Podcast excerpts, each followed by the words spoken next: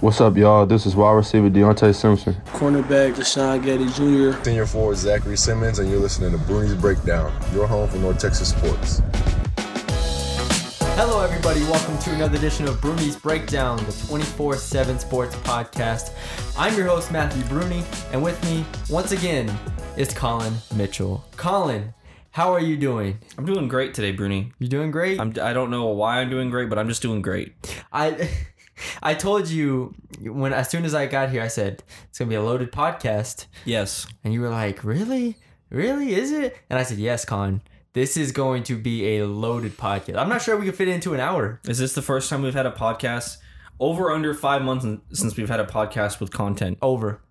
Wait, over under five. months. It's been more than that. Yes, it's been more than that. Yeah. It's been a long time since we've We had a podcast. a lot on these last few podcasts. We've we've yeah no. I had to go back and listen to the last podcast. I genuinely enjoyed. Besides, I like the KD interview. That was that was cool. Was the one after Mason didn't get drafted, which Yeah. was April twenty eighth. I want to say somewhere around there. That's the last one I genuinely enjoyed because I was so angry that Mason didn't get drafted. and That now was- he's a, a high school coach. But we'll, get to that later. We'll get to that later. um, so yes, thank you all for joining us. Um, this is going to be a fun podcast. We have a lot to talk about. Like I've said, we've literally had to go through the talk, the talking point points multiple times because Colin just does not remember anything. So hopefully, Could Colin have can been keep like I wanted to be thorough or I, or I wanted to be more detailed. But now you're just claiming that I have memory So loss issues. hopefully Colin can keep up with us here. But we have a lot to talk about. So I'm not going to waste y'all's time. One thing I will plug at the beginning of this podcast is subscribing to Mean Green 24-7 because we're doing big things over there. We have a lot of VIP content going up and we are doing we have conference preview videos. That's another thing we need to plug right now. And so yeah, check all the stuff we're doing out on Mean Green 24-7. It's the only thing I'll plug at the beginning, but let's get into it, Colin, because today is the first day of fall practice. What a time. Man, they've had they had eight walkthroughs, I believe, before this, but now they have helmets on, and now they they have their visors, you know, all the the safety stuff going on, and this is their first practice. Was this morning, Friday morning, and then they had um, subsequent pressers for Seth Littrell, Jaelon Darden, and KD Davis, KD Davis, all after practice, and man, it felt good. Who would have thought that It felt so good just to be on Zoom. Who would have thought? Yeah, right. Zoom. Who would have thought after after you know all this happened that we'd be kind of starting on time so far? Hey, we are scheduled to start on time. September 5th, Houston Baptist, Apogee Stadium. Be there. It's not real till it's real. And Only we- fifty percent of you though. Hell yeah. hey, 51% of you show up. We might have a problem.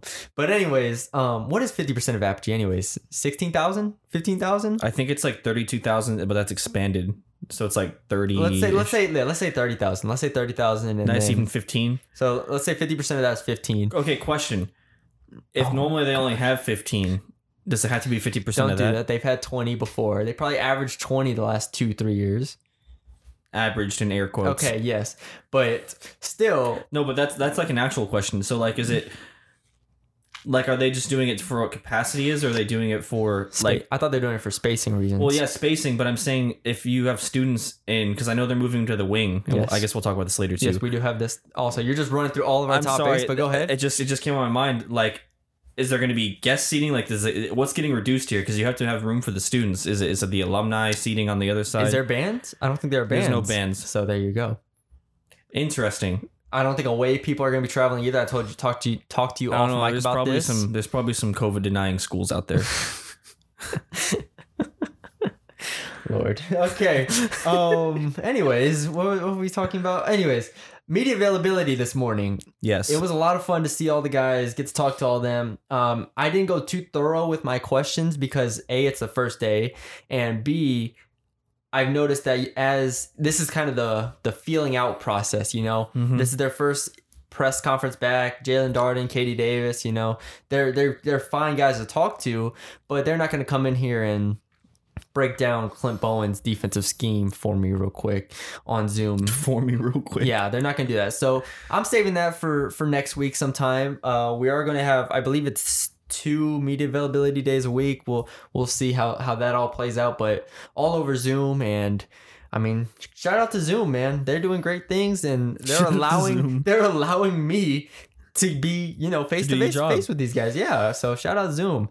Um, I did have a few takeaways from the media availability though. Um, I did write a VIP story about about these though, and I'm not gonna get onto every single thing I mentioned there. But the first thing I want to mention, because obviously this is the most prominent one when dealing with the situation we're in right now, I asked, it was KD Davis, I believe. I asked if he felt safe Yeah. with everything that they're doing there. And Seth Goat went on long rants about, you know, the protocol that they're doing and everything. They have no positive tests as of the last two, I believe, testing slates. And how how often is that? I want to say it's once a week. Okay. I don't know that for a fact. I don't know that for a fact. But none. Yeah. So no players, coaches, staff, nothing. That's very good. That's awesome. With that being said, obviously all these players are going back home. You know, they're all going to the grocery store. They're all going uh, other places. Right. This isn't like the NBA This bubble. is not a bubble. This is not a bubble. Right. A test could pop up positive at Think any more. time. Think more MLB, except with responsibility. Uh, yes, a, a better leadership probably. Yeah. With let's just say Seth Littrell is better than Rob Manfred. Um, Exactly. Or Wren Baker, I guess, is better than Rob Manfred. But regardless, this is not a bubble. And so I asked KD Davis if he felt safe. Mhm. He said yes. He said that you know with all the stuff they're going through, you know he feels safe. He's just he's excited to be back and all this stuff. I believe him. I was. I was gonna. I was no, I do. Question. I do believe okay. him. He, I believe him, and I. But I believe at this moment that every player feels safe Right. be, in what they are doing. Not only because they haven't had positive tests, really, but more so because they're so focused right now on the season Mm-hmm. that it would take it would take a something really going wrong for them to be shook and be taken off this path. I feel like. Do you mean that? like it's way- not gonna take one person to test positive you- and do you sit mean out. that, do you mean that in like a like a they don't want to lose this season career wise, or I do you look- do you look at it in a way of like only safety? If that makes sense. I look at it from a standpoint of because another thing Coach Littrell said was we control we control what we can control, right? And that's how I feel like everybody else is going about this. Right. So they feel safe, a because they're young and you know it's it's not a it's not end all be all for them, but b because they're so focused on the season. It's like this is what we can control. If something, if an exterior force comes about and we can't play, then we'll worry about Deal it. with that when it comes. Yes, exactly. So that's where I feel like they're at at this point. I feel like that's kind of where almost everyone's at at this point as well. Yes, but from a larger standpoint, the NCAA and stuff have to be worried, and the conferences have to be No, worried of about course. it I'm on just, a macro I'm just saying scale. in terms of in terms of the way society's taking it at this point. It's Yes. kind of like we'll deal with it when we have to. right. Now, of course, the players are dealing with it at a micro level, the coaches at a Yeah. micro level, the conferences at a macro level. That's the difference here. And so that was an interesting reply to me. Mm-hmm. I didn't even ask Jaelon Darden because I already knew what Jaelon Darden was going to say, and I Jaelon Darden just exuded what he's always exuded, which is just a crazy amount of hunger and Yeah. just like a ferocity of just I just want to get on the field and I want to juke out like four people and score a touchdown. Like that's what he lives for. And so that's why for me it's like it's not even a concern right now Right. that Well, whether you're st- and, and that was safe that, or that not. was my question was is how much of this is like this is football's everything that these dudes got like this is what they've they've like Jaelon Darden for example like he obviously wants to go to the NFL Yes. he doesn't want to have a season can like like you Exactly. said it's going to take a lot Yes. for the for these guys not to want to have a season Exactly. um for the people who don't know what are some of the protocols that they are doing so you mentioned they do the testing you think once a week or what are some of the other things well, I mean other than that they have their temperature checked every day. They have to wear masks inside of the facilities. while they practice or no And then while they practice, I believe some players do wear a mask underneath their um, face mask. So, and then they have uh, most of them, from what I from what I've heard and what I saw, most players have visors. I don't know if all of them have visors. I'm not speaking off of facts right now because I haven't been to practice. They haven't allowed us at practice yet. Right. But most have visors. Some wear masks underneath their while they're while they're lifting. Definitely while they're lifting. Um, but when they're on the field, some even wear it there. And so that's what they're saying. Like, yeah, it sucks to have to you know work out like bench press with a mask on. Like Right. that's that's tough. But at the end of the day, it's like it's just another thing you have to do. They've kind of accepted it to where it's another thing you have to do in order to play the season, Right. which is the right thing to do if you are really set on right. uh, playing the season, which they are. course. Um, I only bring this all up, the safety part of it up, because we saw what the Pac-12 is doing with uh, the unionizing. I'm not gonna call it unionizing, but coming together from players. I don't know if you've heard about it, Yeah. but um, where they have concerns with COVID, well, with with multiple things. They have multiple concerns, and so you that then you see players opting out, whether it's for their own health or uh, Rondale Moore, I believe I said his name right, Rondale Moore from Purdue, who's one of the top receivers in the entire country, opting out. Um, I don't know if that's for health reasons or if that's to protect his draft stock. I don't know, but there are reasons where people are opting out. And that's another thing is that no players have opted out. All three of the people interviewed, Littrell Davis and Darden, all said that players haven't even like they, they haven't heard of it. They Right. haven't heard. it's players not a- haven't come to them with a concern of being like, "Hey, you know, I'm kind of worried about the season. I'm thinking about it." Like they said, they they haven't really heard it. Mm-hmm. So, with that being said, I mean, no positive test, no one opting out.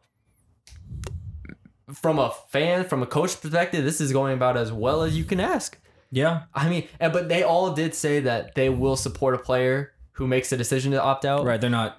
They're They not all uni- had the same cookie cutter answer where you know it's their choice. It's they can do what they want. We will support them fully. So they're not. They they are all aware that is a possibility. Right. Of course. It's just not happening in North Texas. So, um, with all that being said, it was a really interesting first day. Um, I'm not going to say everything like I said on the story, on the VIP story that I said. Uh, I'm trying to think what what else from from that story could could we pull. Um, one thing I will say.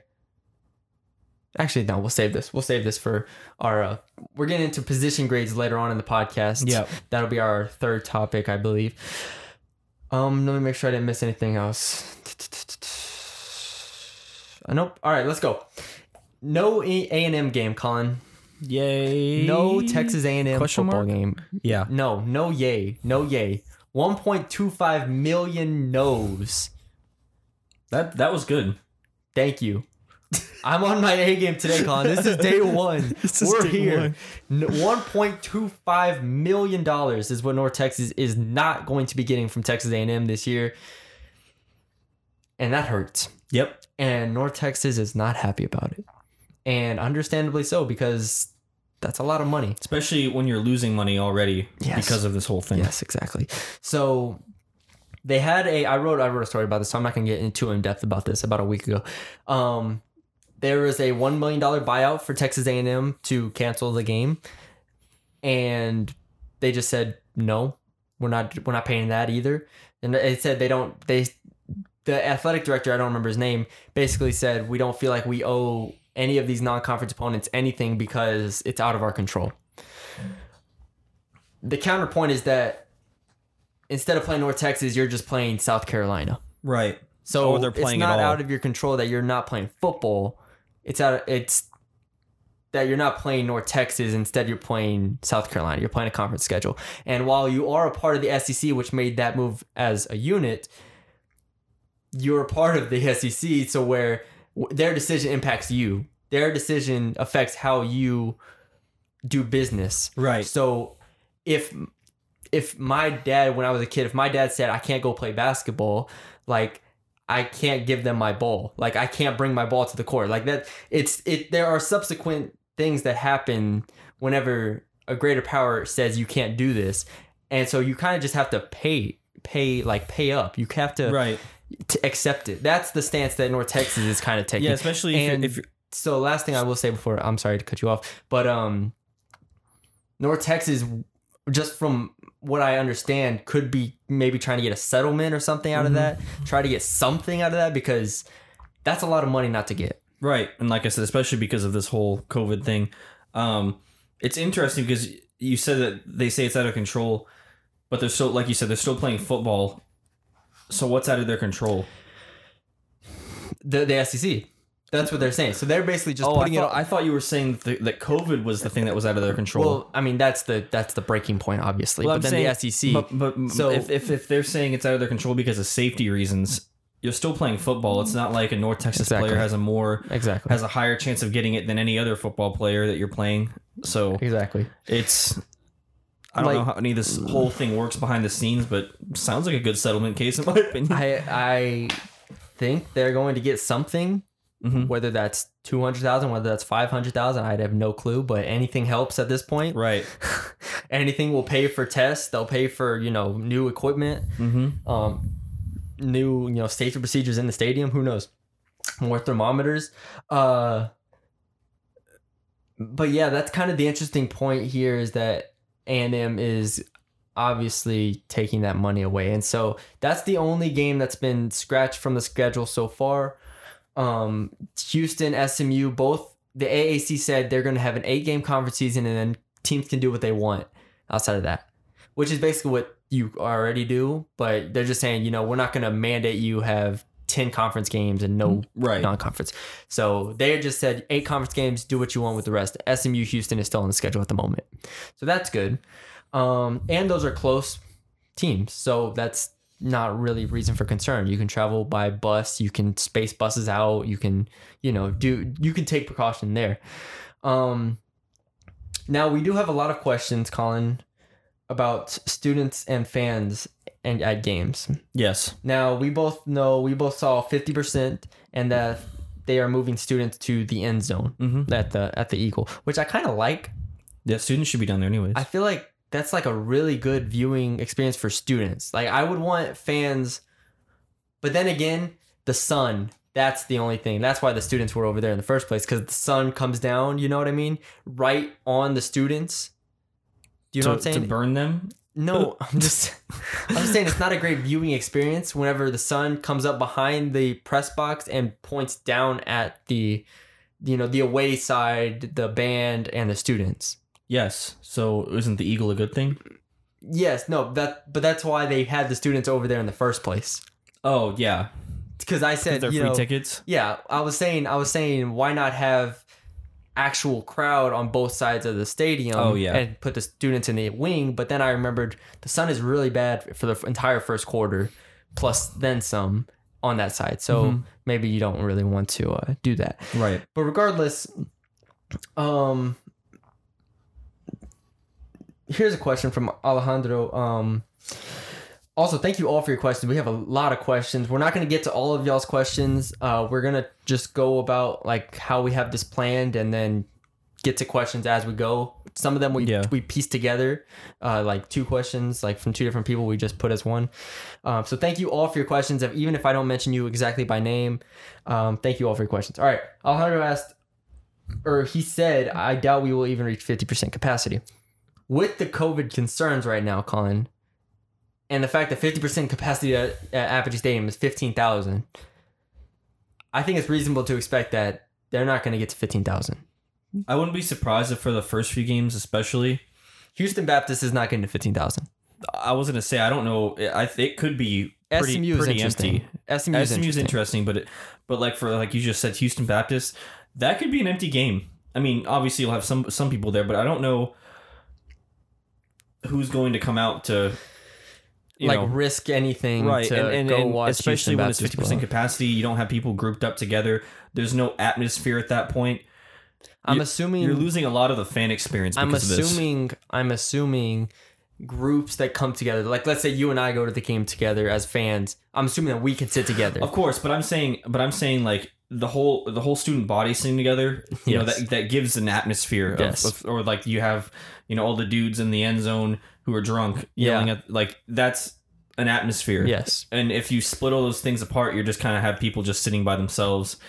You know, in groups of two, three, four, whatever. Just kind of Yeah, it, it will there. be different. It will be different. so I think, especially with that first game, it could just very well be like the die-hard Mean Green And family. fans and and family exactly. And I don't know. There's no band. yeah, The that's gonna be band's crazy. not coming. That's gonna be It's crazy. gonna be quiet. They're gonna have to play music, I guess, through the speakers between plays, uh, which I don't mind. I actually kind of like that. Yeah. But um, yeah, that, that's gonna be interesting to see how that plays out on um with Houston Baptist.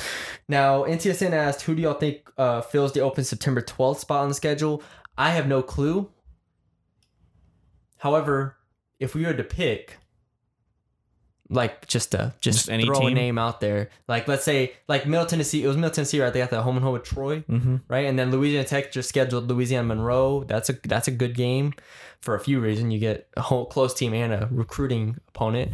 Um, there was another one I'm not gonna remember. I don't know, but there are teams that are getting good games. Now, if you're North Texas, do you even feel the need to do that? I'd say no because there's no incentive right now for where the team is at in the rebuilding process. Like Louisiana Tech, we talked about on our previews, they're going to be a contender. Uh, Middle Tennessee, good team. Whereas if you if you're North Texas and you're trying to find a person or a team that's higher level but is still competing with the same recruits like a TCU, you already have SMU. TCU is going to win. Baylor is going to win. I mean, who else do you have? If you schedule like a Troy or somebody like that, again, those teams have proven to be better. So it's tough because why schedule an opponent opponent if you're just going to look bad? I don't think that that's how they're looking at it at all. I think there's two reasons why they don't do it. First reason comes back to they really I I think if you're a coach, if you're if I'm coach Littrell and I'm looking at the schedule right now, you have Houston Baptist, you have a week off, then you have SMU in Houston. Mm-hmm. That's ideal. Give me a bye week before the two biggest games of the season, arguably, and try to win those games instead That's of a good point. instead of That is a good traveling to let's say Wherever. throw a damn team. out. I don't know. Yes, Louisiana Monroe, going to Louisiana Monroe or even hosting them, and a, and then this gets into my second point. It costs money to either travel or host a team in Yep. that second week Yep. because you're not going to play A&M. I mean, unless you play, I don't even know how much TCU or someone like that would pay in theory, but it obviously wouldn't be as much. It might be 300,000 instead of, you know, that 1 million they had Right. from A&M. If you don't get that, if you play like a if if you play an FCS team especially, then you're just You're just throwing away buses, money. you're paying this and that. You're you're paying a lot of money to host a game where, okay, let's say you win it if it's a bad team, and maybe I guess for I don't know how bowl eligibility is gonna work at all. We Yeah, haven't even, I haven't even thought about that. I haven't either. But I I assume if you go five and six, you probably have a good shot of making a bowl game. Some somewhere around there. Let because six and six obviously gets you to a bowl game anyways. Um, I don't think that can be your concern. I think you have to save money, and I think you have to prepare for SMU Houston, Mm-hmm. and keep your players safe for another week. Like that's that's three reasons why right there. Uh, so and then I, I, your reason can even be a fourth reason. Yeah, I was gonna say your your reasons kind of play into my reasons There's no reason just to go out there and, and right. lose. There's no. There's but no. I, I just don't think that's how they're looking. that's not their it. main reason, I guess. Yes. Yeah, that was just the first thing that came to my mind. Yeah. No, no. sorry. You're such a pessimist. Listen, Such man. a pessimist. How am I a pessimist? Just, oh no, they don't want to play because they're gonna lose. Well, uh, I guess the better way to say it is there's no exactly incentive for said. them to play. Like Arkansas a few years ago, there was an incentive to play them because you were trying to prove something. Whereas now, what are you going to prove against a TCU or a Baylor? but you can't go into the season thinking like that if you're on the athletic staff, or if you're Wren Baker, or if you're Jared Mosley, if you're Seth Littrell. Well, obviously not going into the season, but they're not. Now it's like the expectations are not as high, yes, but they're not gonna. If TCU comes up and offers them to play, they're gonna play. well, yeah, because they're going to get money. Yes. So that's what I'm saying is that I think they should leave it blank to have a bye week, to save money, to get guys prepared for those SMU and Houston games. Like those are those are big games now that you don't have A&M. Like those are huge games. If you can take one of those, you enter conference play at 2 and 1.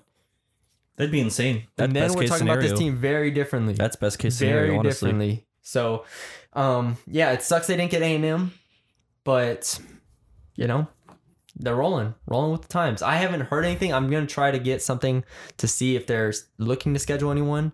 Um, my guess is that they'd be open to like calls, you know, but they're not calling people. I guess Right. that's what I would assume. Um, so yeah, thank you. Uh, NTSN Alejandro, and also Barry had a question which we'll touch on very briefly. Um, let me find it. Uh, how will the omission of the A and M game affect UNT's recruiting when it comes to exposure? I guess that's my point. So that that's your point in that they in that they uh they may lose, but okay, but but you're saying they're gonna lose. I'm saying that there's no how much exposure can you get if you get blown out by 40? Exactly. That's that's my point. So you're saying it's a worthless game, I'm well. I'm saying except for the money. except for outside of the money, there's no incentive to play. Like you said, not only for safety reasons, but just logistical reasons.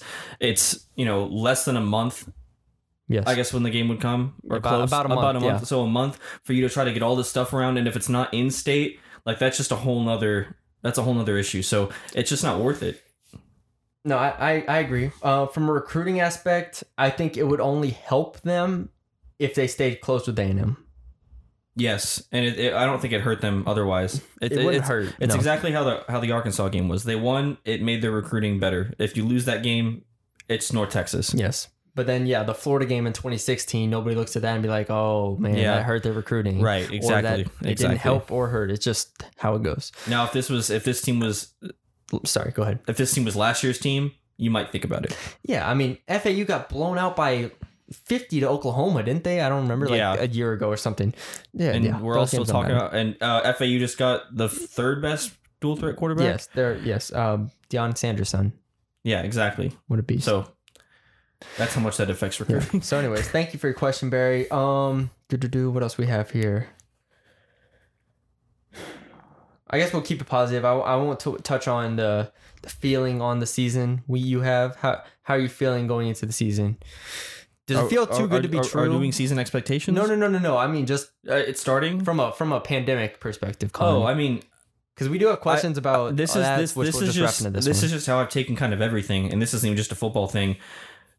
Honestly, just take every day the same the same, like go one day at a time because you- said this the other day. You've been saying every day, a month from now we'll know more, yeah. and we haven't known more. So I, it's just like uh, the way the NBA started. I didn't think it was going to happen until it happened. So same thing with football. I'm glad it's it looks like it's happening, but I'm not expecting Yeah. it not to happen or it to happen. I'm just kind of rolling with the punches. There you go. So I'm not a pessimist there. What would you call? What I'm would not. I'm not. I didn't say anything, Neutral- Colin. Look, you pointed at me. I when had you to point said at you because because Look at you you, you kind of accusing you gave me a glare. You looked down at your notebook and you kind of looked up like, okay, buddy. I didn't do any of that. All right, Colin. Uh, let's get to uh, position grades. All right. Because these are fun to do, and we have not done them yet. And this will kind of. So a lot of y'all ask questions about, you know, how good do we think this team will be, or what do we think the expectations are. We addressed a lot of those on previous podcasts. First of all, And the uh, preview. Yeah, and the preview that we did on YouTube. Mm-hmm. Check it out, Mean Green twenty four seven. We have, I think we're through nine teams now. Colin, round of applause Yes. for us. Nine teams down, five to That go. was that was over 100 hours of work. it was, was a lot of work. I don't even want to get into it, but thank you all for liking that those videos and you know sharing them with friends and whatnot, all that good stuff. So, anyways, check that out if you want just our overview of that. Um, as the season gets closer, we'll start doing more specific previews. But this is, like I said in the beginning, why I didn't want to ask players questions is the same reason why I don't want to go in depth yet because we still have I I don't know anything. I don't know who the quarterback is. I don't know. I don't know who, who half the starting line is. I have to see this. I have to see it. Right. So we'll see. All right, position grades, Con. With that being said, um, nine positions, or I guess units, if you want to call them that, unit grades. Where do we want to start? Which one do we want to start with? Probably defense first. Wow, that's kind of ambitious, but all right, I'm down. Okay, Ambitious. okay. Defense, Colin. Defense. We'll start with defensive line. Okay. Now you have Dion Novil. You uh, have Caleb Coleman. First of all, how are we ranking this? Is this Conference USA? Is this all of college football? Is just this just like within the team? It's a good question. Let's do Conference USA. Okay. Let's do grading it on a scale of Conference USA. So, yeah, I think that's pretty fair. I think that's fair to do. So, for instance, Mason Fine last year, the past whatever years, three years, would have been an A or an A plus, probably Right. in most people's eyes. Uh, Jeffrey Wilson as a, as a running back, even though plus. even though it wasn't a deep running back group, I guess it would probably an A, A minus, somewhere like that. Uh, give me, give me something else. Give me, give me something else. Trey Siggers Uh, the year. offensive line last year, Can you do Z?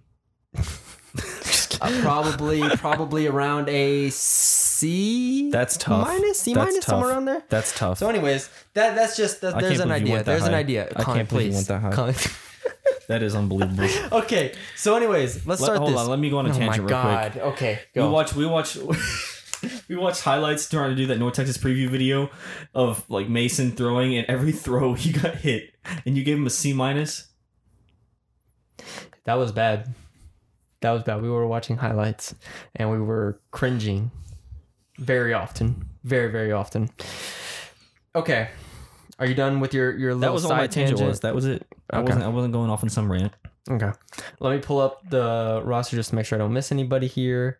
Not that you know I do miss anybody, but here we Right. go. All knowing Bernie. All knowing. All right. Defensive line. Like I said, Devontae McCray, Dion Novil, Caleb Colvin, uh, Asher Fro, Dayton LeBlanc. That's pretty much everybody. Um, Jimmy Walker. We know it's going to be a 3 3 5, so three down linemen pretty much. Um, Bowen has said it could be flexible personnel depending on which, but we're just going to go with three down linemen. Colin, what is your grade for this defensive line entering the season? This defensive line is actually really solid.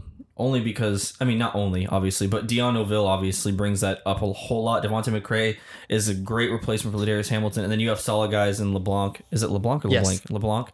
Uh, and Asher Fro. So I'm gonna give it a B plus because there's only one NFL guy on this That's team. pretty good. That's pretty good. Um, now I will say this defensive line's been slept on. It's been slept on for years. I think it was Two years. Athlon had Athlon had a giant conference preview one, and they had this defensive line ranked in the bottom like four or five or Was that something in like conference or In conference, wow? and I was like, okay. And then uh, Dave Campbell, DCTF, I believe had them at a D. Is that what it was? Oh yeah, it D was. plus, right? Something like that. I remember showing it to you. I was like, damn, okay. Uh, but I'm with you. I'm pretty much with you here. I'm gonna go B, simply because I'm scared. You know, Devontae McCray uh, has three years of eligibility, so this is his sophomore year. Uh, Dion Novil is gonna be very good. I don't doubt that at all. Um, then on the other side, you have Colvin or Fro or whoever. If you throw LeBlanc over there, even um, that side kind of scares me. But I think we've talked about this before. Ladarius Hamilton Dion Novil put up monster numbers last year, despite the defense having a not monster season. Right. Like it was bizarre. So now Clint Bowen comes in and well, sure, they're going to be doing different things. I just want to make sure that their stats correlate to the defense having a good season. That, that's what I'm worried about. Like, yes, Novil could put up 55 tackles, but if the defensive line ends up, you know, being average the way it was, or they don't get pressure on the quarterback on a consistent basis, then that's what I'm worried about. But I think so. that's going to be more of a, scheme a, thing. Go more ahead, of an overall defensive thing. Whereas, like last year, I think we we would both say that the defensive line was basically had to carry this defense. Yes. you you, you had the new linebacking core, and the secondary was just Yes. bad. So. If, if they're able to improve at all and and they're going to especially at linebacker we haven't seen the secondary obviously because there was no spring Yeah. but if they're able to improve just at all Yeah. it automatically makes the the defensive line better. I think Devontae McCray is not going to be a huge drop off from Ladarius Hamilton. Obviously, Ladarius Hamilton was a is an NFL player now. Yes. Um, but I think he's going to be able to fill that role, and Dion Novil is going to be better. Yeah. And I think that that's just going to make them a lot better. This Monty season. McCray is gonna be really good. Uh, I've talked to people close to the team that are very high on him. Like Yeah, He's yeah, good. and, and Good exactly. So I think that this defensive line is going to get pressure this year. It's just you needed to get pressure from other places, so then people just couldn't focus the Exactly. defensive line. exactly. Good point. All right, linebackers. Colin, we all know him. Tyreek Davis, KD Davis, Joe Ozougwu, Kevin Wood, Larry Nixon, the Murphy brothers. Who am I forgetting? Chris Thornton. I think that's everybody I can name. Didn't even know Chris Thornton was on the roster. I'm trying to make sure. I, mean, freshman Jacoby Johnson, Jordan Wood, Jordan Brown, I should say. There you go. That's nine linebackers I just named. Thank you. I'm only paying attention to like four of them. I didn't look at my computer. You can vouch He- for me. he did- he did not look at his computer. That was off the dome. Off the dome. I really want to see how many players off this roster I could just name, just off the top of my head. I want to know the lowest on the depth chart player you could name. Is Chris Thornton up there? Chris Thornton is up there. Anyways, Shout out Chris Thornton. And Go ahead. Anyways, uh, linebacking core, inside linebackers, I think are going to be above average. KD Davis is obviously going to have a, a jump this year. I think Tyreek Davis, I'm not sure. Mm-hmm. The outside linebackers concern me because we expected them to take a jump last year because of their solid seasons the year before, and they just kind of had a a plateau. And I don't see them mm, Joe making and another Jamie. right. And I don't see them making another jump. So because of that, I'm going to give it a B, and that's because KD Davis I think is going to be a really huge leader on this team on the defensive side. This is the position group that I think is going to decide. This might be the most important position group on this entire team outside of quarterback. Which Yes. which sounds weird because they return everybody. Like this is more important than I mean, obviously offensive line is important. Yes, obviously. I think this group needs to be very good. The secondary, we don't know. Defensive line, I mean, like we talked about, should be good. We know what they are. This group, the linebacking group, will decide how Clint Bowen is able to play and what he's able to do in his first year. I don't think he's trying to do that much or do anything crazy, but as far as pass rush goes, as far as run stopping goes, and as far as pass coverage goes, all of that revolves around how good this this these three guys are. Exactly. I didn't think they were very good last year. No, they were Ty- average at best. Tyreek, KD, and Joe. Like you said, the outside linebackers were very average. Um, th- I don't think they were used correctly by Reffett, but that's another story. Um, That still plays into how they're going to play this year, though. yeah. So uh, Tyreek was was fine, but he wasn't anything that jumped off the page. Uh, KD was a sophomore, true sophomore last year that hadn't didn't play his freshman year really, except for special teams. This is the unit that needs to be much better. Could we see the Murphy brothers maybe make an could. appearance? We could, yes, at the outside linebacker position, especially back up to Joe. I wouldn't be surprised if one of them gets gets gets run there. Really, I thought because I thought one was outside, one was inside. I mean, yeah, but they can move okay, around a little okay. bit. I just wasn't sure. No, yeah, you're right. You're right. They, that's how they were recruited. One outside, one inside. Um, Kevin Wood, also, we saw a lot of mistakes he needs to clean up. His, I mean, he was a true freshman. Again, Mm-hmm. they didn't have depth last year. Larry Nixon was average last year as well. They just had a lot of guys that were just there, Right. They, they, they had you had KD Davis and Tyreek Davis, then you kind of had random guys on each play. young guys. Yeah, Exactly. just- guys had to make and, I- plays. and I think this year it kind of plays into a strength, I'd say, whereas last year it was a weakness because got, certain guys are going to make jumps in certain areas. Yeah. Tyreek Davis, I think, is still going to play a lot because of his speed, Mm-hmm.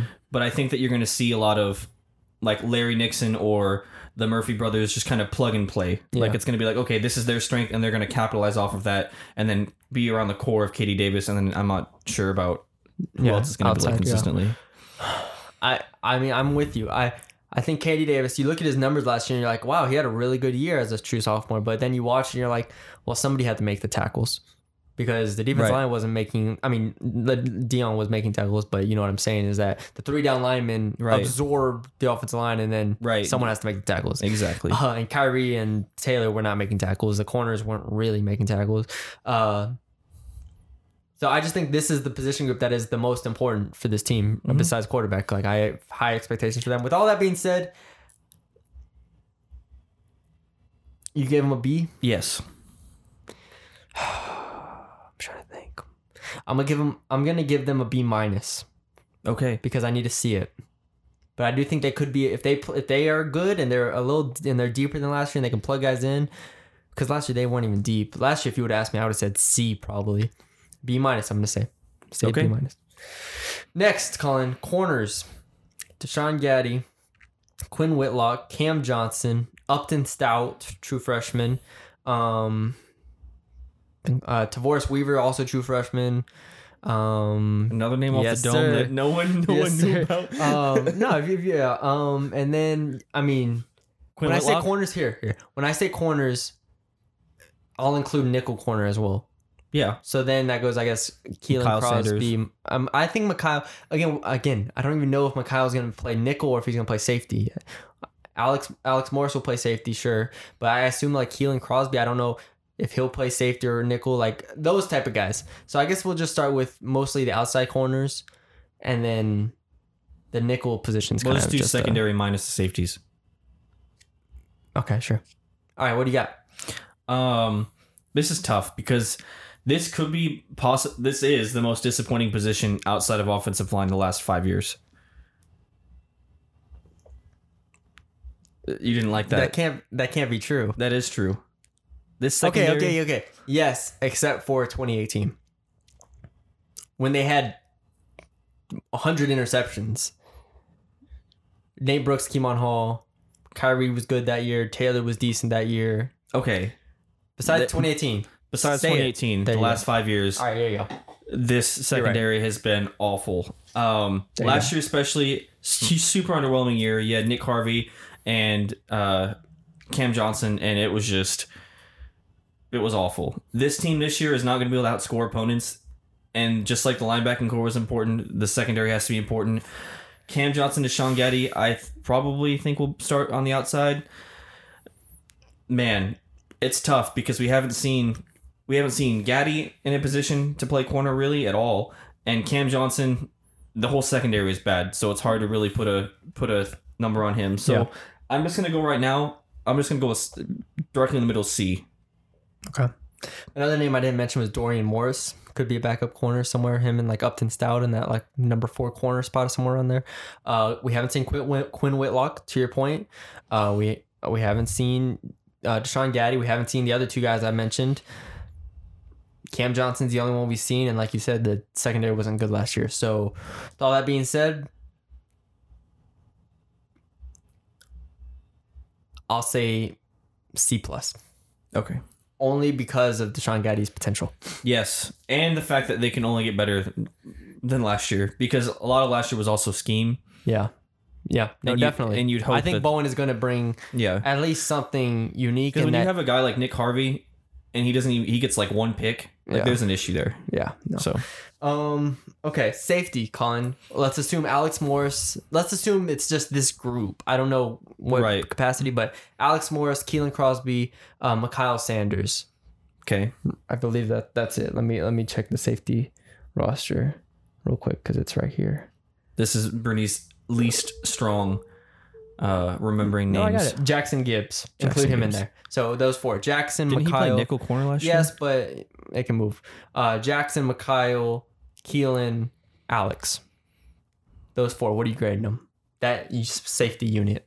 That's tough. It's tough because we don't know anything about any of them besides Right. like Keelan played a little bit, Jackson played a little bit. Like they've all played a little bit, Right, and but we don't know. And you had Kyrie just dominating that one safety spot, and then Taylor, Taylor, I think he got hurt for a few plays. Yeah. a game or two. Yeah. uh, yeah, a game or two, and, and you had, had some other guys, but there wasn't really a drop off. So safeties weren't great last year. Like you said, they couldn't really tackle, and there was no turnovers. So I'm gonna have to go. This is probably weaker than the corners, in my opinion. I'll probably go C minus I think I'm with you. for lack of experience. I think I'm with you. C minus. Yeah, we we don't know. Yeah, Uh, I will say one thing that I guess could have brought me up a little bit is the fact that Clint Bowen is a safeties coach, and that he has experience not only with safeties but forcing turnovers with you know being creating a productive defense out of the back. So that that's one reason why I'm kind of excited to see what he can do there. But um. Uh, let's see. What's next? What's next? What's next? What's next? You want to do special teams or just go to offense? Let's do special teams. Special Okay. teams, Colin. Bernardo is, I believe, the the punter. Bernardo. Bernardo. Hold on. Wait, let me find it. imagine Bernie asking that as as his press day. So how do you think of Bernardo? What do you at think of Bernardo? Okay, hold on, hold on. What a name, by the way. First name or last name? That, that's either. That's an Okay, either again, name. Ethan Mooney at kicker. Yeah, solid kicker. First of all, are you making fun of Bernardo? No, I'm saying is it a first name or last name? You don't even know. It's his first name. Bernardo Rodriguez. Great name. That is a great name. All right, Bernardo Rodriguez at punter and uh, Ethan Mooney at kicker and Deion Hair-Griffin at kick returner, who everybody loves now. Dan Hill Griffin, great returner. Nothing more to say. Ethan Mooney, great, uh, good kicker. Great. Great. I will argue this. Great. Good. I need to see something Compare longer. his numbers to Trevor Moore's sophomore year. It's not even close. Trevor Moore went like 9 of 13. This guy went 16 of 20 last year. What was his long? Ethan Mooney better than Trevor Trevor Moore at this pace. I need to see it this year. If he follows it up with another good year, better than Trevor Moore. NFL. I I'm not saying anything else besides he's Listen, he had a built- better sophomore season. built like a linebacker. he had a way better season than Trevor Moore as a I feel sophomore. like Bernie like stayed up late at night and looked this up. Anyways, I've looked it up uh, and Bernardo, I know nothing about Bernardo. I'm sorry. What is it? from Coppell. Inform went us. to Kansas State. Okay, Now so he's he's going to be at least good. So I'm gonna give this. I'm gonna give him an A minus. Wow. There's our boy Bernardo. There's Bernardo right there. Bernardo's number is number one. I'm showing Colin a picture. No, that's 41. oh, sorry, forty-one. I was gonna say number one. you think one. they'd let a punter at 41? I, I was. You mean number one? Yeah. Or, Uh, I'm sorry, number one. Uh, that would be insane. I was gonna say Bernardo's got something up Well, his now he's 32. now he's 32. All right. Anyways, uh, what'd you see? What'd you give it? I'm gonna give him an A minus. DeAndre Griffin won them multiple games You're last right. season. At least and two. Ethan Mooney. Same with Ethan Mooney. Alex Al- Alvin Kenworthy, good Was it- punter. Bernardo's from Kansas State. No way you can be worse. Was Alvin Ker- Kenworthy overrated? They punted a lot They did. Okay, I'm just kidding. I'm just kidding. Shout out, shout out Alvin Ken- Kenworthy. Um, because we thought it was gonna be really bad. I'll say I'll say B plus, that's that's insane. which I guess is just slightly contrarian. Just to I'm not just I'm Contrarian? not just saying that just to be contrarian. I guess is It better. sounds like it, you are. But no, I- I'm Give me an gonna say actual reason why they're not A minus. You that. can't. I, I I don't think Dion Harry Griffin is like I don't think he's amazing, but a, there's a so god. many. He's not like No, no, no, no, T. no. Y. Hilton back there returning No, of course not. But I'm saying that Just Sean Jackson. the thing with special teams is that you need them to be, you need them to be solid, at the very least. And I think this team, at the very least, is good. Or the special Let's teams. not forget the Houston game last year. That's all I'm gonna say. I never want to talk That's about all the I'm Houston gonna game. say. That's all I'm gonna say. Let's not let's not forget about it. Okay. Okay. That's it. All right. Next, um, receiver. You want me to name those? No, I know the Deontay receivers. Simpson, I was just Jair Shorter, Austin Ogunmakin, Greg White, Jaelon Darden, Roderick Burns, forget Greg White's still in this team. Damon Ward, Keelan Jackson. I'm forgetting someone. Katib Lyles. No, he's a tight end now. He's tight end now. Good, good catch though. Good job. All right, there you go. Uh, this is tough because J- Jaelon Darden is obviously a really good receiver, but he reminds me a lot. And this isn't any fault of his Oh, own God. of of Carlos Harris Jr. in the sense that he's not able to break the top of the defense off. He's a slot receiver. Right. And my point, and and this is this is not a knock on him. I'm saying as a receiver, It's like completely a knock on him. it's not a knock on him. Oh, you're saying the receiving corps can't take the, the top off defense? I'm saying that because he plays slot receiver and that's your best receiver, I'm gonna have to lower them. You don't have a Rico on this team. No. You're crazy. It's not a huge knock. so because Jaelon Darden can't beat a safety or whoever's guarding him 30 yards down the field, and we don't even know if they have a quarterback that can hit that pass yet. So I don't know if that's relevant. I'm just saying. So I don't. I'm You, just you're saying- knocking them down to what? What was the grade? I didn't say the grade yet. Oh, okay, sorry, I cut you off. Go I'm ahead. not giving him like a C or anything. I'm just saying I, it, this receiving core is not as good as it was last year. Or the How? two, two, with Rico? Oh, two years ago? Two years ago? with? Rico? Wait, are you saying last If year? Rico was playing last year, okay. Okay. yeah, we came into the season saying it was one of the best. Yes. You had the right. one-two punch of Rico and JD. Now your one-two punch is I forgot his name. Jair. Jair and JD. Jair, although I think he's in it, I, I predicted he was gonna have a really good season. You did. We need to see it, and until we see it, I'm giving him a B.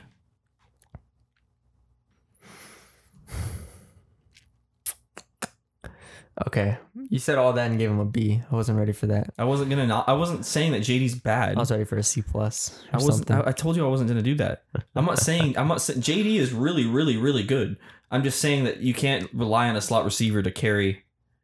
I mean, he's gonna have like 80 catches this year. You can have 80 catches, but how many touchdowns is he gonna have? He had 12 last year. Because of Mason. We know you can, you cannot fall back on I'm that. just kidding. I'm just I kidding. hate you. Okay. Um, I will say. Uh, okay. I'm really high on Deontay and Jair. One of at least one of them taking a step forward. Austin Ogunmakin's gonna be good. Greg White's gonna be good. They have good depth. They're gonna use tight ends more because there's no Mike Law. Jaelon Oh, I forgot about Darden's really good. I'm gonna go B minus. I said I was knocking them and gave him a B. And you just said that they're really All right, good here and you gave go. them a B minus. You can't here's change why, it. here's It's why, already it. here's why. You already give me a reason. I just need to see, kind of like you. I need to see Deontay Simpson, I am Shorter. take- disgusted. no, but you're, you I am- started off. You started off your point by saying Jaelon Darden can't take the top off the defense, so I'm gonna knock them. yes. That was the first point you said. But my, Am I what wrong? I'm saying, Hold on. Am I wrong? y- yes. What? Wait. On which point? The f- one you just said. Jaelon Darden can't single handedly carry this receiving core to glory. he, he he might be able to. He, he's gonna have really But good, he's gonna the- have really good individual numbers. And that's why I said it reminds me of Carlos Harris Jr. Carlos Harris Jr. was your only really, really, really good receiver on that team. I don't remember if you remember look- him. no. Five years ago, he was the senior receiver. Okay. And you had nobody else. You need to prove that Jair and everyone else is able to get open instead of being I thrown agree with open. that. I agree with that. I agree. And Jaelon right Jair now and is the Deontay. only receiver that can get open and not get thrown Jair open. and Deontay need to show, and Austin and Greg, two. Uh, I can't, I'm some disgusted combination you of give him a them. B minus Some after you just combination. we don't me. know how good those four you just are chastised me and you I'm I'm taking without it back. Mason. We don't know how good those four are without Mason. That's all Oh, I'm saying. now I now you can No, fall back on that. but you said- I'm taking it back. This goes back to what I'm I was saying. taking it back. Is that you said Jaelon Darden can't take top off Yes. defense, so I'm docking them a grade or something. and you something. didn't let me expand, and I expanded. No, but that's just not where you should have started. You should have started. I can with, start wherever I want to start. No, because that's wrong. Am I wrong? it- yes, it's it's wrong. Jaelon Darden will carry this receiving core. Yes, he he will. will carry this offense in a lot of ways. Probably next yes. to Trey Siggers. That wasn't my point. Your point was that he can't catch a 30 yard pass when we No, don't even that know was- the quarterback can. I said my, throw. my point was is that he's not going to be able to single handedly make this receiving core great. That's, that was not your point. That was not I explained your it point. bad. That I explained it bad, but that's my point. Okay. Yes. Okay. I see what you're saying. You're worried about someone taking anybody taking the top off defense, Right. and you're saying Jaelon can't I'm do that. So because Jaelon can't do that. You need that on a you receiving need someone to do. it. I will say I think Jair can do that. Jair can do that, but a lot of the times he was thrown open. Maybe. Maybe we have to see. I agree. With, I gave him a B minus, so I'm not I know you against you. B minus. I'm just against how you presented the information of targeting Jar- Jaelon Darden. I wasn't a- targeting Jaelon Darden. I'm sorry if it came off that way. Jaelon, I got you, man. I I didn't even say I got he was you back. Jaelon. I said he's the best receiver on the team. What do you want from me?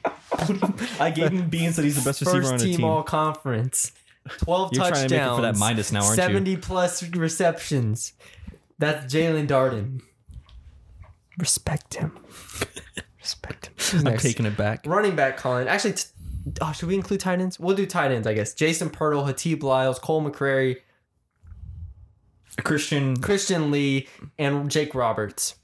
Those are the Jake five. Roberts. Wow, that's He's- another name. Well, he, yeah, him and Christian Lee were our freshmen. Oh, okay. Um, this is another tough one because no knock on Jason Pirtle. All of his touchdowns were against uh Complete A- knock ACU. against Jason Pirtle is what, what you're saying, but No. go ahead. Uh, okay, yeah, but but but all his touch, most of his touchdowns were against ACU. He was he was good. And he was just UTEP. good.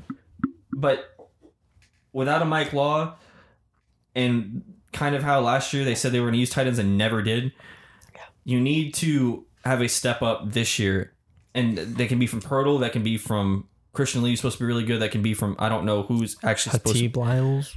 I don't I, I don't know how how good it'll be because at, at tight end. He was a good receiver. Yeah. Yeah, but my point is, is without those guys, you need to have someone that's able to get open and have really like be your bailout guy, like Mike Law was for Mason last year. Mm-hmm. And do I see Jason Pirtle doing that? I'm not sure. I think you made. Oh, what was your grade? Oh, uh, grade C plus right now. You're doing good with these grades. I'm not gonna lie. I'm waiting for one where I'm actually think I'm gonna dis- uninformed? where I'm actually gonna like. Yeah, we might be spending too much time. We might talk to each other too much for this. we might need like an external uh person to come in here and just be like, Get, tight like- are an A. you idiots. Get get the get some random dude off the street. Exactly. So you make the good point, I think, that yeah, Jason Pirtle's fine, but most of his touchdowns, if not all of his touchdowns, I believe, thinking came, came against UTEP and Abilene okay, Christian. UTEP. Yeah, Like, yeah. this isn't a guy who you can rely on every single game, at Right. least last year. And I don't expect him to take like some marginally huge step forward over the offseason. I just don't personally. So that's why I think the future is a lot more important than this year for the tight end position. Mhm. Hatib Lyles, Christian Lee, Jake Roberts, those three alone, I'm very, very high on. I'm excited for Christian Lee. I'm excited for all three of those for different reasons. Jake Roberts might be like the best blocker out of that group, but they all present different things. Um, one thing was that I, according, I t- talked to someone close to the team, and they're just like, you know, they're again, they're they're trying to use tight ends, and like I said, without Mike Law, they can actually do that now. I think to a certain extent to where you can't you don't need to have four receivers on the field. Well, I think I think last year it wasn't necessarily even having Mike Law on the. f- I don't think it was Mike Law was playing so good that he needed to be on the field because the year before last, Mike Law really didn't have a lot of production. I thought it was If I remember which one was it where he had like a bunch of catch like That was 70 plus receptions. His soft, was it sophomore that year? was sophomore okay, yeah, year. you're right. And then he had the down year, and we were like, "Oh, is this you know Yeah. is this where tight ends are finally going to come in?" Yeah. And I think they went into the season wanting to do the tight end thing, and then they realized like, "Oh, And we don't really have a got tight end." Kelvin got hurt. and Kelvin got hurt. So, so I think that it was more so. And I'm not saying Mike is bad. I'm saying that the tight ends. I know everyone keeps thinking I'm attacking everybody. I'm sorry. Uh. I'm saying that the tight ends didn't play good enough. So Mike Law played a lot more than they I think planned to last year. Yeah. Um but I do think Jason Pirtle starts at tight end. I think he gets the majority of the, the snaps. I just don't know who tight end two is going to be. If I had to guess, I'd probably say Hatib Lyles, just because I guess he has a year of experience, and I mean maybe he's he's good. I don't know. Uh, we, I have to see them. Like I've said with all these guys, I have to see them. I think is they're kind of try stuff. preseason stuff. This year instead of sticking to Littrell's going to try some stuff. That's what that's what I'm saying. And I think I think it's not going to be like, oh, Jason Jason's doing okay. I think it's going to be like, oh, Jason's doing okay. Okay, throw in who who somebody else to see what they can do. Yeah. Uh, so you give him a what was it? C plus. C plus. That's a good grade. Um, actually, I might disagree with you here a little bit. No way you go D. I'm going C minus. Oh, okay, that's Fine. I'm going C minus. That's okay. I- only because only because I'm I'm really high on the young guys. Like I said, Mhm. I just don't know if they have guys that you can put two tight ends on the field with on a consistent basis. Exactly. Jason Pirtle No, I agree. and fill in the blank on the field for 70% of snaps or 50% of snaps. That doesn't sound like a a lethal offense to me. Like That being that being said, you line- can still run. You still have the receiver depth to where you don't have to necessarily run two tight ends. Exactly. Exactly. They don't need to. Last year, I was kind of cool. with If Kelvin stayed healthy, I was like, all right, this is cool. You can use two tight ends more. You can maybe run the ball better. You give Mason more options, something.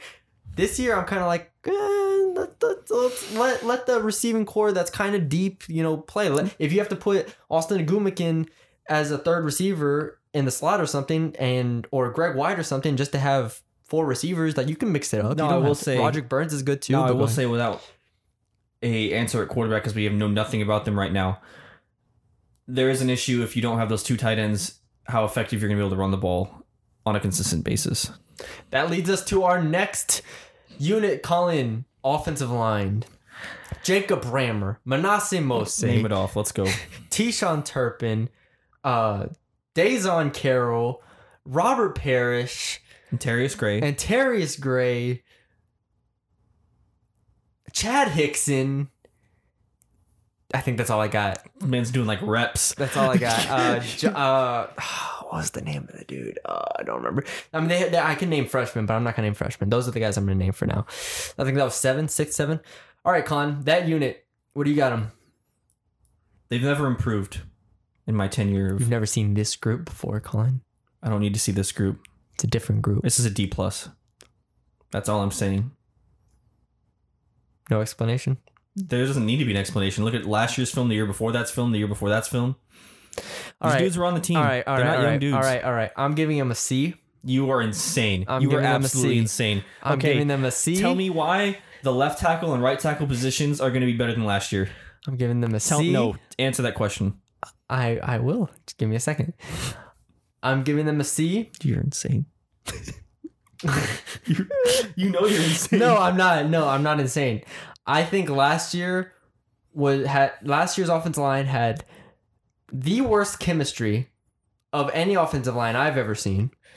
They had some talent. They had more talent, I think, than this year's offensive line. I'll give you that. I think you know you're not playing. DeAndre you're not playing, playing too good. Okay, cool, whatever. Jacob Brammer uh, was somewhat hurt. Sometimes I did okay.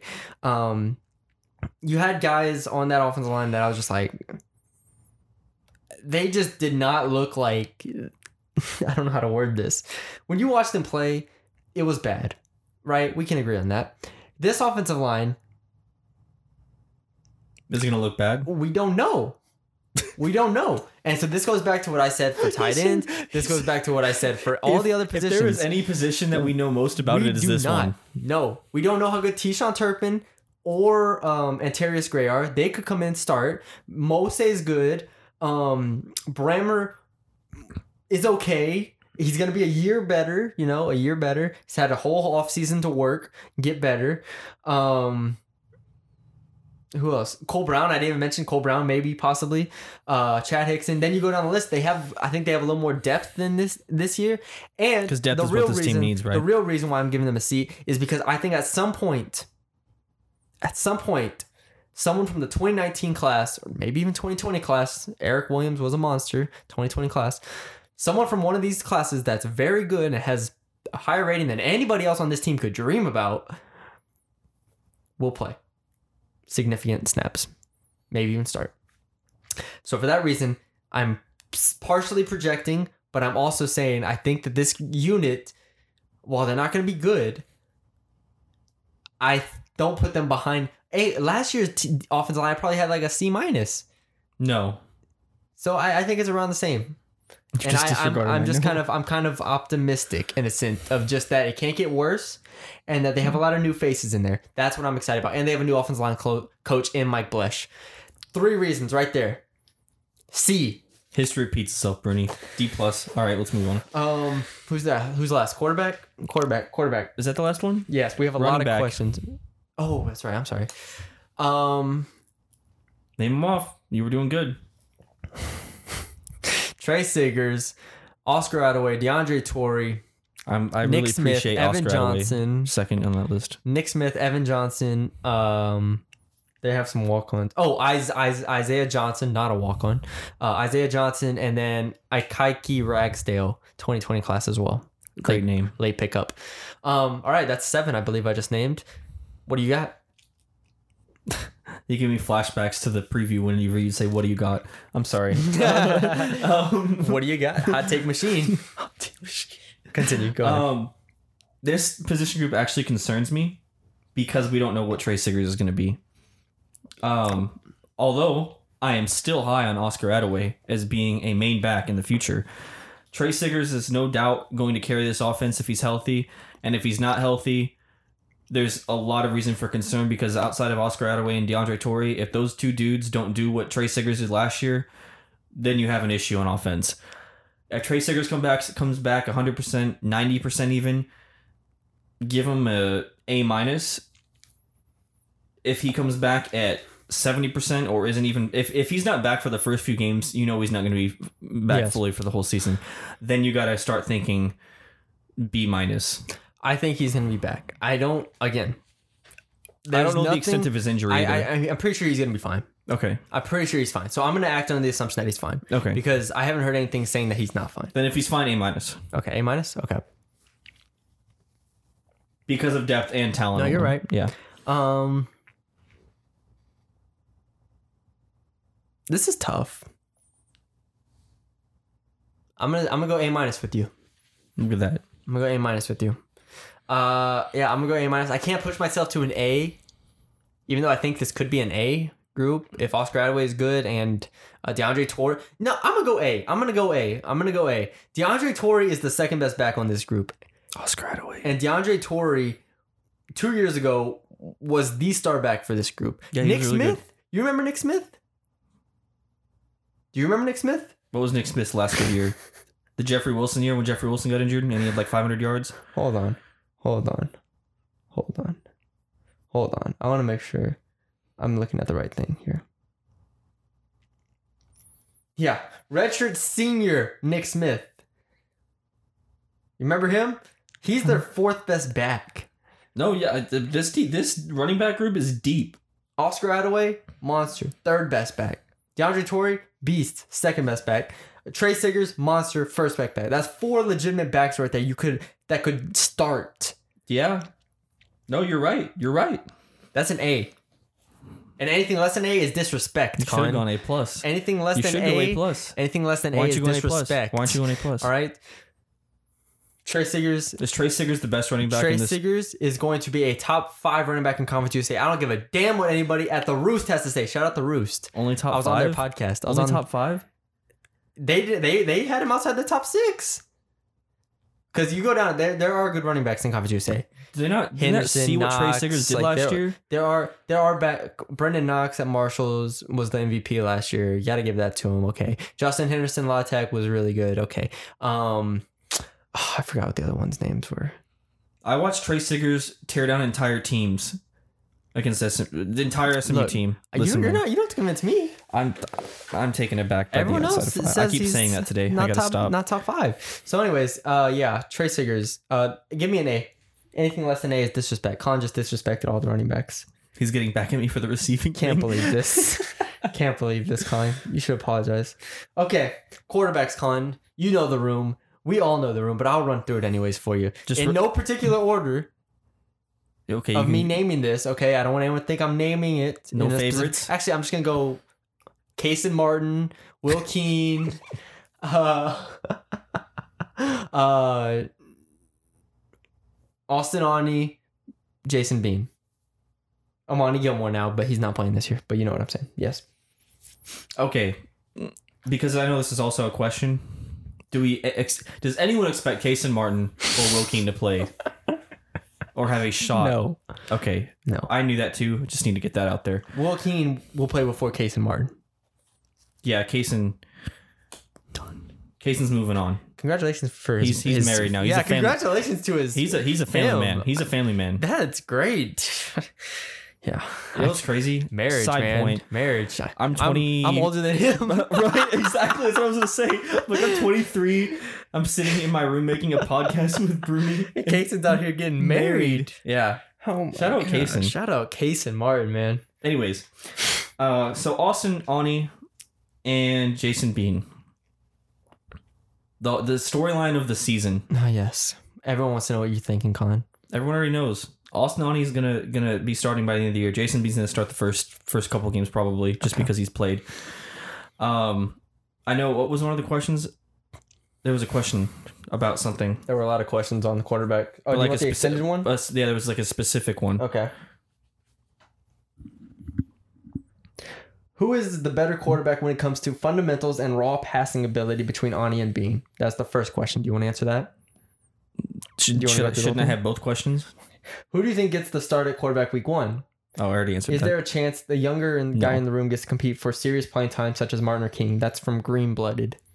Shout out Green Blooded. Shout out Green Blooded. so Um, I guess the only part you didn't answer is the first part of that. Yeah, Who's uh, better raw passing ability? I think everyone. Every, I think it's undisputed that everyone knows that it's Austin. Mm-hmm. Um, it's just that Jason brings. Jace, I hate we're going on a first name basis now.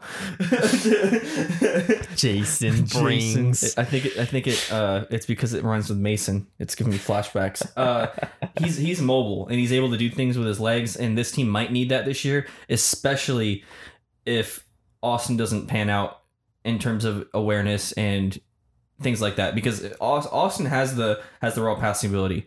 Um, and we saw that last year spring practice. We saw that whenever he did play. However, his awareness, and I think you did film review of this a few months ago or a month, whatever, Yeah. how long ago, is although he made really good passes, he also made really bad passes.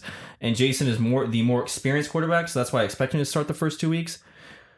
But if he's not doing something extra, then I think Austin will get the start week three or four. Okay. All right, you heard it here first. Um, wait, what was the grade? That's tough. That is so tough. We come to you for the tough questions, Colin. Hot Tough, take machine. tough answers. Go ahead. What do you got? Man, Hey, you want me to go first? I'm trying to think. no. The reason why I'm so why I'm so torn is because there's cautious optimism here. Okay. I think that at least me, I am terrified of a complete just drop off of a cliff for Mason. Mm-hmm. Whereas I think the realistic look at it is we can expect above average or average. Mm-hmm. And I think it's hard for me to believe that after Mason. So I'm going to go C, but only because that's in the middle. There's no there's no real reason outside because we haven't seen anything. So you're you're thinking that you're overly concerned. So you're saying I'm that you think they're going to be above average or average? You're they're not going to fall off a cliff. I don't think it's going to be. They're not going to be the worst quarterbacks in Conference USA. yeah. but I don't. But I, I think I'm just terrified of like we watch Mason carry this team, and I'm I'm, I'm expecting that from every North Texas quarterback going forward. Yeah. Your expectations are too Right. high. I'm I'm I'm for those who know Andrew McNulty, I'm scared of that happening again. And when you run Josh Greer out there, and you run whoever the fourth string was out there, and uh, six our great friend, six year quarterback Quinn Shanbour. Quinn Shanbour, all four of them played that year, and I am terrified of that happening. Flashbacks. Um, I'm gonna go. I'm gonna go C minus. I'm gonna go C minus. I, yeah, I, I can't agree or disagree I with you. just don't. I I I'm cautiously pessimistic. Mm. Cautiously pessimistic. Now that's right now. contrarian. That is that is contrarian. Uh, I am I'm I'm scared. I'm not gonna lie to y'all. I need to see it. I need to get to practice. Once once I get to practice, I can report back to how they're looking because I've seen Mason Fine do all the drills before, but I need to see these guys do all the drills. I need to see them in action. I need to see with my own eyes. I mean, we've seen them do the drills. I think it's game time is what we're concerned about. No, but I haven't seen them do it as number one. I've only watched like Mason. Like I've watched them, but Mason's always been there. So it's like, how can you? Compare. Yeah. Right. Right. No, that makes sense. So we'll see. We'll see. But yeah, I'm, I'm at C minus. Okay. Uh, let me let's run through a couple of these other questions real quick that we have. Just probably spend no more than a minute on any of them. Uh, Alejandro's question. I think we answered all of them. Will oh this one was also from NTSN I believe. Uh, will offense uh lean more heavily on uh, the running backs? Tee it high and let it fly is not happening this season. So that's a yes. Yes, running backs. I agree. Which is why I think Jason might play if Yeah. Austin isn't able to to show that he's way better because they they could do a lot of stuff with his with his running ability. Yeah, for sure. Um, but um, playable size. it's a pack, it's a four. Uh, we've answered a lot of these questions on previous podcasts, so go check those out as well. I'm not gonna, I don't remember exactly which ones they were, but yeah, don't answer them for long time listeners. You know, just to Mm. have it. That wasn't a shot either. That was just a, just a. All right. Uh, lastly, uh, this was on our board on Mean Green 24 7 uh, VIP board. So check that out as well if you are a subscriber or become a subscriber. Um, NC Mean Green asked um, the proposed changes to the offense and defensive schemes. I'll run through it real quickly. Defensively, uh, KD Davis and a few of the guys just said that it's kind of a little more freedom. Uh, it's less restrictive than Reffett was, um, and they're going to be more aggressive in a lot of ways. So once they're they're going to be in position to make plays. Clint, but Clint Bowen has proven time and time again at, at Kansas that he's able to create defenses that work to their personnel, um, and creating turnovers is something that he's high on. So I kind of like it. If if anything, make it a boomer bust defense. I, we're, we're getting a pick, or let's go to touchdown. I'm with it. I'm perfectly No, fine I'm, with that. no, I'm, I'm being facetious, but No, you're y- not. y- you know, y'all know what I'm saying. Um, on the offensive side of the ball, Littrell is going to have his hands on a lot of this. He's going to bring in some new new schemes. He's going to bring in uh, more tight end usage. I think he's going to run the ball more. Um, he's going to let the quarterback settle into games more. I think that's a big thing. Um, and yeah, we'll, we'll see how, how that plays out. But I think that's that's the main thing. What, what do you have, Colin? You said quarterbacks settle into games more. Yes. I would argue they settled too much last year. I don't mean settle as in like settle for checkdowns. I mean settle into games as in establish the run. Oh, okay, okay, okay, okay. and then let the quarterback play off of that. Whereas Mason was like, Mason, do whatever the hell you want, throw the ball 40 yards on first play. These guys are gonna be like, all right, run the ball, maybe yeah, more traditional style. Yeah, exactly. I got you. Yeah, pro style maybe. I don't know if you want to call it that, but yeah. Um, I don't know what they're doing to improve the offensive line yet.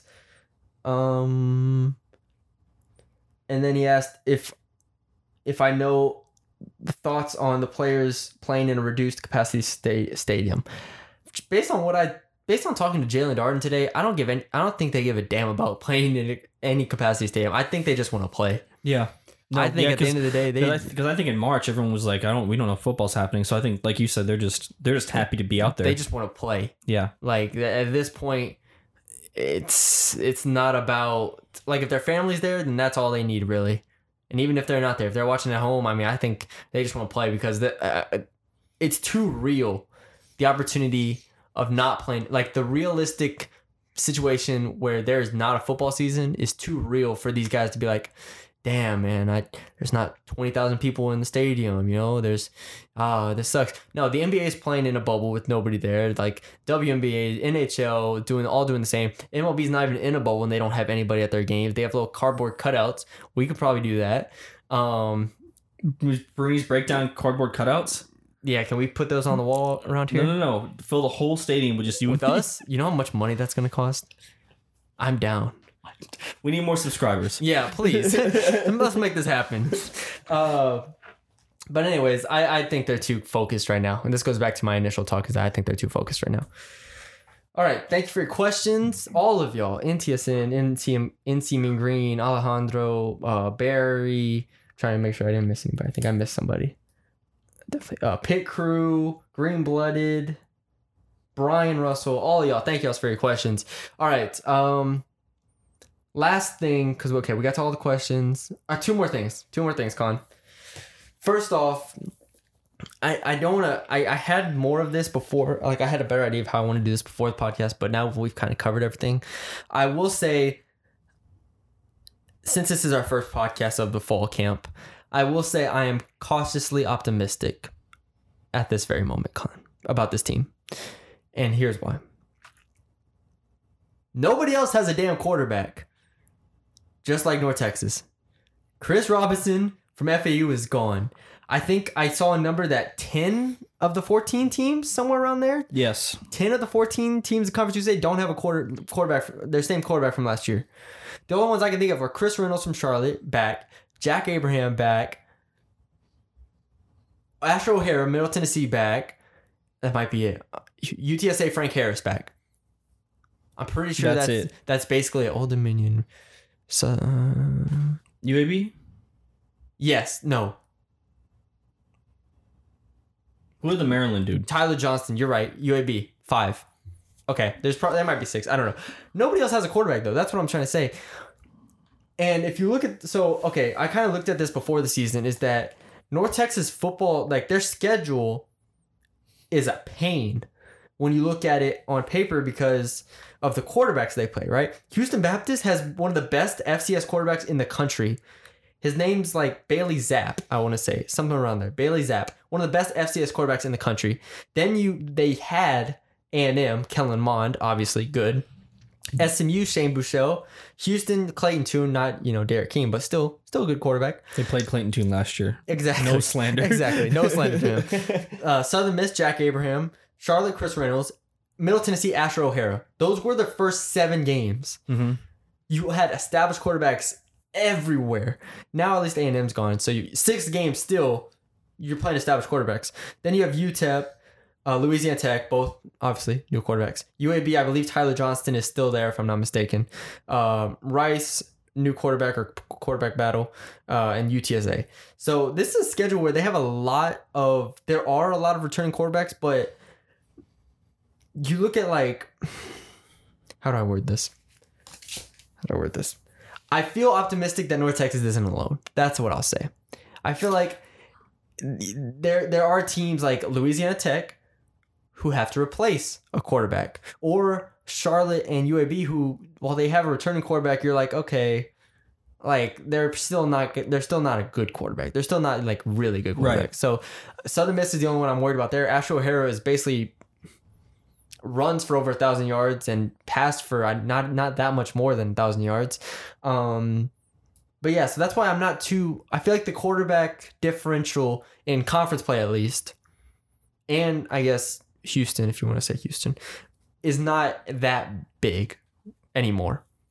I would also say that we're also looking at this from the perspective of the court. We've seen the quarterback the last four years have to carry the team, whereas I think we're both expecting the defense to improve quite a bit, Yes. and that can also go a long way. And and we saw, we saw that we see that with possibly UAB, Southern Miss, uh, Western Kentucky. Like we see those three three teams that have dominant defenses, and they don't they didn't have a Mason Fine on their team. So, Exactly. so I think that's another way to look at it too. Is we're coming from the perspective of offense, offense, offense. Put up 38 points a game, give up 35. we might be too worried about not having Mason find a quarterback. Right. If other t- if other units step up, Exactly. then Exactly. it won't be as big of a deal. Okay. Okay. Um how big of a, I mean I don't know what happened with Robinson, Chris Robinson from FAU, but that's a big deal. Like we had him as like the best or probably second the best. best quarterback in Conference USA, him and Jack Abraham. Yeah. Um. See, th- but it's FAU, and that's that's where you get it's it's it's crazy because I feel like they every going to every year they have like this quarterback thing. Or they have somebody like Like DeAndre Francois, he was on FAU, and it was. was like. Oh, they don't have their starting quarterback, and then they go ahead and win the conference. Like, Yeah. what's happening? So I'm not putting anything past FAU. Yes, it's obviously a hit, but FAU's FAU. Who knows what'll happen? Yeah. Okay, last thing we'll talk about here, which you alluded to at the beginning of the podcast, is Mason Fine. Now, I believe he's the quarterbacks coach at Pawhuska. I, I just I saw know, assistant coach. A, I have no clue if I'm saying that high school name right. That's how it's spelled. Paul Huska. So that's how I'm saying it. Huska. Pawhuska? No, it's it's probably Huska. I was just trying to see what it sounded like. Quarterbacks coach. And he's coaching Bryce Drummond, who is a North Texas 2021 commit. That's, I mean, okay, yes, obviously we wanted him to be in the NFL, but Jamar Smith, like a bunch of players who even I think seventh rounders might be getting cut too at this point. Like they don't have spots at this point for anybody who wasn't drafted. So that's why I'm saying, you know, just make ends meet here. Can teach the next generation of Oklahoma Oklahomans. And Bryce Drummond is going to reap the benefits of Mason Fine being his quarterbacks coach, Colin. But Mason Fine isn't reaping the benefits of Mason Fine and being in the NFL. Well, oh, Colin, there's nothing you can do about that, Colin. Listen, man, let me be disappointed. I'm. s- I wanted It's to play been Mason four on Madden. months, Colin. I know, I know, I, I get the reality. I get it. It's just unbelievable. He'll have a chance next year. He'll have a chance next year. But shout out to Mason Fine for being a quarterbacks coach at Pawhuska. That's an awesome, awesome deal. I'm glad Mason he's. Fine, future head coach of North Texas football for like 30 years. I'm down. I'm down. I'm down. Okay, Bryce Drummond though, again, a name to watch for. He's the only quarterback commit of this 2021 class. I believe he's going to be the only one. If he's, um, you know, if he stays committed, I, I don't see them picking up another one, especially with Armani Gilmore coming in, uh, in in this year's class as a as as a transfer. Um, but yeah, shout out to Mason Fine. That's a that's awesome for him. I'm excited to see what they do over there. Him and Bryce Drummond. Maybe have to drive up there for a story. Mm. Definitely happening. Nobody take my idea. I just trademarked that. The Tulsa World. Is, I don't want to see it in the Tulsa World, Colin. the Tulsa World. Is that actually like a Yeah, the Oklahoma, the Oklahoman. I don't want to see it. that one. I just trademarked it. okay? There you go. Mean Green 24 7 suing. Suing our own settlements coming. All I want is gas money that it took to drive up there and food. I want free Pawhuska steaks for life. What's what? What's the best local restaurant up there? And then that's what you want. Yeah, exactly. That's what I want. That's it. Okay. Um, but I think that, hold on, let me make sure. Let me run through my extensive list here, Colin. Yes, that's all we had. One question. Oh God. I'm sorry. Okay. This kind of we should have talked about this earlier, but is the fact that they're bringing in Ar- Armani Gilmore a sign that they don't expect this quarterback, uh, I guess unit to do that well? no, no, no. It's look how they're gonna phrase it I- is competition. I don't care what they phrase it as. You see the writing on the wall. You see them bringing an Armani Gilmore in when Mason. I don't think Armani was Amani? Gilmore is head and shoulders above either of these quarterbacks. I don't think he is, but the fact that they're but I think they look at it as having another option. Because I don't even think they know exactly how good Amani Gilmore is, but maybe he could be better. Like you just want to give yourself. I've said this before. You want to just give yourself as many thro- throw of the darts as possible, And hope just to hit hit one. one. of them. That's it. That's all you're doing. That's it. Amani Gilmore, Austin Aune, Jason Bean. One of those three after this season will be a starting quarterback. I don't know who it is. They don't know who it is. Throw the darts. Hit one of them. true freshman Bryce Drummond. Mason, With Mason coming back. Mason- Mason new Mason new coach, Mason, offensive coordinator. Mason turning him into Mason 2.0 starts his freshman season. Four more years of the greatest quarterback ever. I can't wait. What a time! I can't wait. All right. Thank you all for joining us. Um, please leave us a five star rating and review on Apple Podcasts. Uh, subscribe to us on SoundCloud as well. Um, subscribe to Mean Green 24 7. We have 50% off the entire month of August because it is 24 7's 10 year anniversary, Colin. You know Wow. how, how old I was 10 years ago? 12. 12. So they've been doing this since I was 12.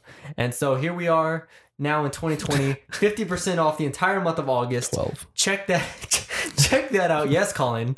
Uh uh check that out. Um we have a lot of VIP stuff coming for y'all in the near future. And right now, I mean, not even in the future, at this very moment.